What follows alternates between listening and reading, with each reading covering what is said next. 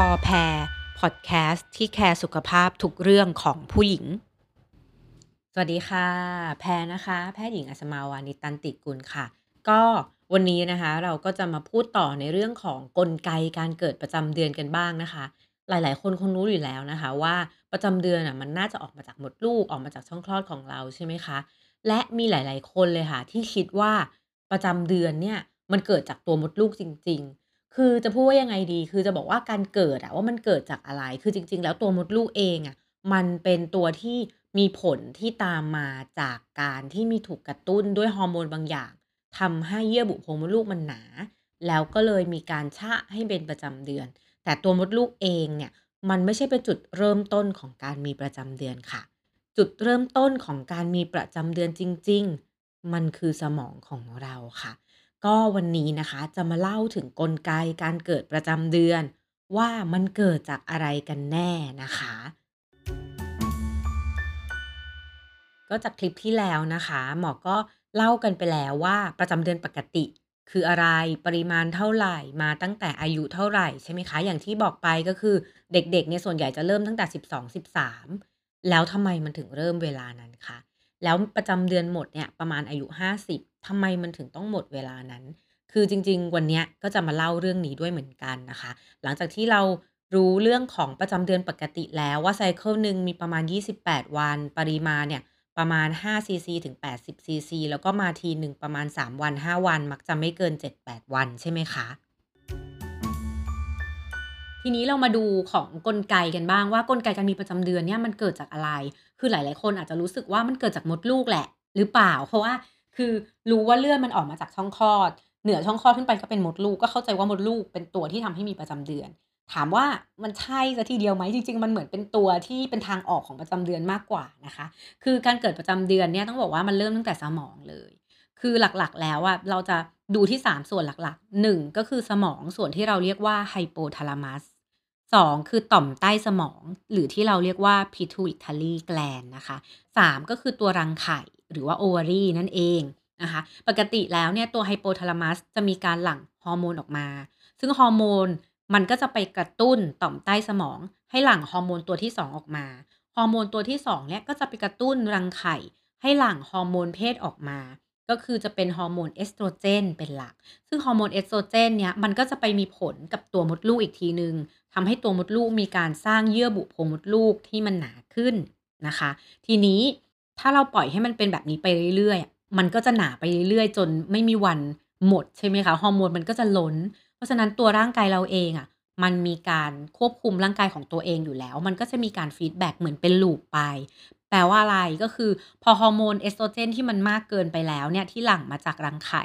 ฮอร์โมนตัวเนี้ยมันก็จะย้อนกลับไปที่สมองส่วนไฮโปทาลามัสเพื่อไปยับยั้งสมองตัวเนี้ยไม่ให้มีการหลั่งฮอร์โมนออกมา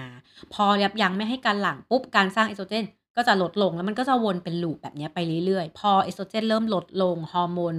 เริ่ม drop เนี่ย ตัวเยื่อบุโพรงมดลูกมันก็จะมีการหลุดลอกเมนส์ก็เลยออกมา อันนี้คือกลไกการเกิดประจำเดือนจริง ๆ เพราะฉะนั้นการเกิดประจำเดือนไม่ได้เกิดจากตัวโพรงมดลูก หรือว่าเลือดที่มันค้างที่มันข้างอะไร แต่มันเป็นเลือดที่มีการสร้างใหม่ทุกรอบ แล้วก็หลุดออกมา บางคนที่บอกว่าเมนมาห่างๆบางทีมันอาจจะมีความผิดปกติของฮอร์โมนบางอย่างทำให้ไม่สร้างเลือดก็ได้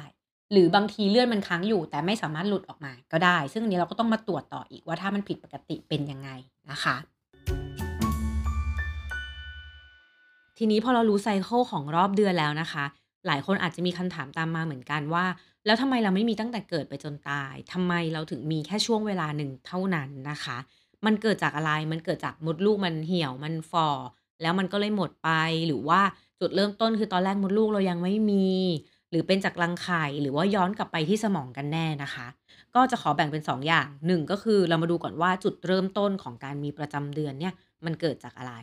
จุดเริ่มต้นเนี่ยเรารู้อยู่แล้วว่าเมนมาครั้งแรกอายุประมาณ 12-13 ใช่ไหมคะ อย่างที่ที่เล่าไปแล้วเนาะก็เพราะฉะนั้นเนี่ยเอ๊หลายคนอาจจะคิดว่าหรือว่ารังไข่มันยังไม่ดีมันยังสร้างฮอร์โมนไม่ได้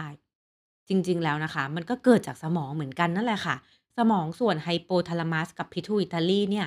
มันจะเจริญแล้วก็โตเต็มที่ที่อายุเมื่อเรากำลังเข้าสู่วัยรุ่นค่ะ เพราะฉะนั้นเวลาเนี้ยมันคือเวลาที่สมองมันโตเริ่มเต็มที่แล้ว อพอโตเต็มที่ก็สามารถที่จะหลั่งฮอร์โมนมากระตุ้นสมองส่วน Pituitary และหลั่งฮอร์โมนมากระตุ้นรังไข่ และรังไข่สร้างฮอร์โมนสร้างเยื่อบุโพรงมดลูกออกมา ในโพรงมดลูกก็เลยสร้างเป็นประจำเดือนชะ เป็นประจำเดือนออกมานั่นเองนะคะ และอย่างที่หมอเล่าไปแล้วในคลิปก่อนหน้านี้ว่าช่วงแรกของการมีประจำเดือนค่ะ คือถึงจะมีประจำเดือนครั้งแรกอายุ 12-13 แต่ช่วงแรก 5-7 ปีแรกเนี่ย หลายๆ คนอาจจะยังมาไม่ตรงมาไม่สม่ำเสมอ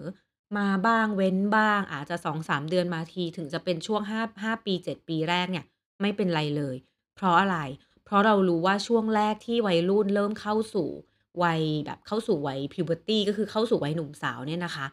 สมองมันยังโตแบบไม่ได้เต็มที่ซะทีเดียว เราต้องให้เวลามันซึ่งส่วนใหญ่มันจะไม่เกิน 5-7 ปีค่ะ เพราะฉะนั้นช่วงแรกประจำเดือนที่มามาจริง แต่อาจจะมาไม่ได้สม่ำเสมอได้ ซึ่งมันเกิดจากสมองนั่นเองนะคะ ทีนี้เราก็เลยพอเรารู้แบบนี้เราก็จะได้รู้เลยว่า งั้นในเด็กที่แบบเมนมาเร็วเร็วกว่าปกติ หรือช้ากว่าปกติแล้วมันเกิดจากอะไร มันเกิดจากสมองทั้งหมดไหมก็อาจจะไม่ใช่ทั้งหมด แต่อันนี้เดี๋ยวไว้ค่อยไปเล่าให้ฟังในคลิปถัดๆไปก็แล้วกันนะคะ ต่อมาก็เป็นเรื่องของคนเข้าวัยทองบ้างว่าประจำเดือนหมด ทำไมเราถึงประจำเดือนหมดตอนอายุ 50 ปี แปลว่าสมองเราเสื่อมหรือเปล่า ต้องบอกว่าอันเนี้ยไม่ใช่ อันเนี้ยสมองเราก็ยังจะสร้างฮอร์โมนมากระตุ้นรังไข่ได้อยู่ดีนั่นแหละค่ะ แต่ในคนที่อายุมากขึ้น รังไข่มันหยุดทำงานค่ะ รังไข่เนี่ยมันมีจำกัด มันมีฟองไข่อยู่จำกัดนะคะ เพราะฉะนั้นเวลาสมองมากระตุ้นแล้วเนี่ย ตอนวัยรุ่นตอนแบบวัยหนุ่มสาว เราสามารถที่จะสร้างฮอร์โมนออกมาได้ก็จริง แต่พอถึงจุดหนึ่งรังไข่มัน กระตุ้นยังไงก็ตามรังไข่มันก็ไม่ทำงานแล้วอะเพราะฉะนั้นจุดนั้นก็คือจุดที่เหมือนคนที่เข้าวัยทองประจำเดือนก็เลยหมด เพราะว่ามดลูกไม่มีฮอร์โมนจากรังไข่มากระตุ้นนั่นเองนะคะ ทีนี้อีกนิดนึงก็คือ กลไกการที่มันจะแบบเกิดเนี่ยส่วนใหญ่แล้วเราจะดูเป็น 2 ช่วงหลักๆนะคะ เราจะเรียกว่า2เฟสโดยที่2เฟสเนี้ยมันจะตัดกันที่วันที่ไข่ตก หลายคนก็อาจจะเคยรู้ว่าเออส่วนใหญ่ไข่จะตกกลางรอบเดือนประมาณวันที่ 14 ใช่ไหมคะ เพราะฉะนั้นถ้าวันแรกที่เมนมาไปจนถึงวันก่อนไข่ตกเนี่ย เราจะเรียกว่า follicular phase ซึ่งอันนี้ไม่ต้องจำก็ได้ก็คือเหมือนเป็นเฟสแรกก่อนไข่ตกอะก็คือจำว่าเฟสก่อนไข่ตกกับเฟสหลังไข่ตก แต่พอไข่ตกแล้วเราจะเรียกว่า luteal phase ซึ่งก็จะเป็นเฟสตั้งแต่ไข่ตกไปจนถึงวันที่เมนมารอบถัดไปวันแรก ทีนี้ระยะเวลามันแตกต่างหรือเหมือนกันมากน้อยแค่ไหนนะคะ คือถ้าเป็นช่วง หลังเนี่ยหลังไข่ตกเนี่ยส่วนใหญ่แล้วมันจะค่อนข้างฟิกซ์เลยที่ 14 วัน แต่ถ้าเป็นช่วงแรกอาจจะไม่ใช่ 14 วันก็ได้ คือถ้าคนไหนเมนมาตรงที่28วันมันก็จะเป็น 14 แล้วก็ไข่ตกแล้วก็ 14 แล้วก็เมนมา แต่ถ้าคนไหนที่รอบ 30 วัน รอบ 30 วันเนี่ยคือจริง ๆ ครึ่งหลังมัน 14 แน่ๆ เพราะฉะนั้นแปลว่าครึ่งแรกของเขาอะ16 วัน แต่ละช่วงอะฮอร์โมนมันขึ้นลงขึ้นลงต่างกัน แล้วก็มีฮอร์โมนหลายตัวแบบที่บอกไปแล้ว แล้วตัวเยื่อบุโพรงมดลูกเองอะมันก็หนาบางหนาบางต่างกันในแต่ละช่วง แต่ช่วงที่เมนเพิ่งหมดใหม่ๆ คือช่วงที่มีเมนและเมนกำลังจะชะเนี่ย จะเป็นช่วงที่ฮอร์โมนต่ำที่สุด เยื่อบุโพรงมดลูกก็จะบางที่สุด แต่พอหลังจากนั้นมันก็จะมีการสร้างขึ้น แล้วก็มีการหลุดลอกของเยื่อบุโพรงมดลูกออกมา แล้วก็เป็นประจำเดือนนั่นเองนะคะทีนี้อีกคำถามหนึ่งอีกเรื่องหนึ่งที่จะเล่าสุดท้ายแล้วจริงๆก็คือทำไมคนท้องถึงไม่มีประจำเดือน คือหลายคนอาจจะรู้สึกว่า เฮ้ย ก็ท้องอยู่ไง ถ้าเลือดออกมา มันก็แปลว่าเด็กจะต้องแท้งใช่ไหม มันก็ถูกต้องค่ะ แต่จริง ๆ แล้วในคนที่ท้องอะ มันไม่มีการสร้างเยื่อบุให้หนา มันก็เลยไม่มีประจำเดือนออกมาด้วย หรือเยื่อบุที่สร้างอะ มันสร้างเพื่อสำหรับเตรียมพร้อมตั้งครรภ์ เตรียมพร้อมให้เด็กฝังนั่นเองนะคะ ทีนี้ย้อนกลับไป เมื่อกี้เราเพิ่งเล่ากันไปเรื่องการไข่ตก การที่มีการไข่ตกเนี่ยจะอยู่ในช่วงประมาณกลางรอบเดือน ซึ่งช่วงนั้นน่ะ จริงๆ แล้วเป็นช่วงที่เยื่อบุโพรงมดลูกเนี่ยมันสร้างมาให้พร้อมแก่การฝังตัวด้วยซ้ำนะคะ เพราะฉะนั้นเวลาไข่ตกแล้วอะถ้าสมมุติว่ามีสเปิร์มหรือมีอสุจิมาผสมจริง ๆ แล้วหลังจากนั้นเนี่ยก็จะมีการแบ่งตัวและผ่านไปประมาณสัก 5 วัน 7 วันก็จะมีการฝังตัว ช่วงนั้นเยื่อบุโพรงมดลูกมันก็จะเหมาะที่สุดต่อการฝังตัวของเด็กนะคะ และการที่แบบมีการผสมพันธุ์ มีการตั้งครรภ์นั้นเองเนี่ย มันเลยทำให้ฮอร์โมนมันไม่ดรอป เยื่อบุโพรงมลูกมันเลยเหมือนกับ คงตัวคือ maintain ที่จะให้มีการฝังตัวต่อได้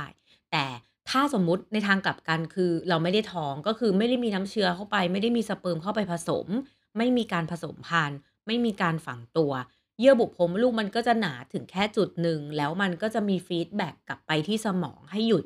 ให้หยุดสร้าง พอหยุดปุ๊บ ก็เลยมีการชะออกมาเป็นประจำเดือน สรุปง่าย ๆ ก็คือจริง ๆ แล้วเหมือนร่างกายเราเนี่ยต้องการการผสมอะค่ะ ถ้ามีการผสมพันธุ์ปุ๊บ ร่างกายก็จะสามารถเมนเทนไปได้ แต่ถ้าไม่มีการผสมไม่มีการฝังตัวของเด็ก ร่างกายก็จะมีการชะเยื่อบุที่หนานั้นน่ะออกไป แล้วก็เปลี่ยนเป็นรอบใหม่ไปเรื่อย ๆ นั่นเองนะคะ ค่ะก็จบแล้วนะคะ วันนี้อยากจะขอสรุปนิดนึงนะคะ กลไกของการมีประจำเดือนนะมันไม่ได้เกิดจากตัวมดลูกเอง มันเกิดจากตั้งแต่สมองส่วน hypothalamus มากระตุ้นต่อมใต้สมองมากระตุ้นรังไข่ แล้วมันก็จะวนเป็น loop แบบนี้นะคะ เพราะฉะนั้น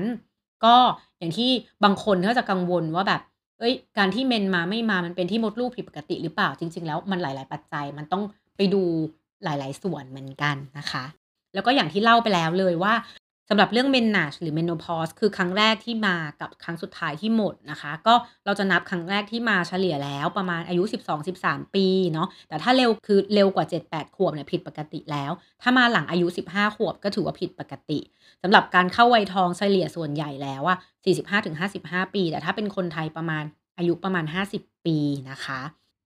ซึ่งการที่เด็กนะคะ เริ่มมีประจำเดือนก็คือเริ่มมีประจำเดือนจากการที่ สมองส่วน hypothalamus เนี่ยมันเริ่มพัฒนาดีขึ้น จนสามารถที่จะสร้างฮอร์โมนออกมาได้ แต่ถ้าในทางกลับกันถ้าเป็นในกรณีของไวทองนะคะ เกิดจากรังไข่ที่มันเริ่มเสื่อมที่มันเริ่มฝ่อ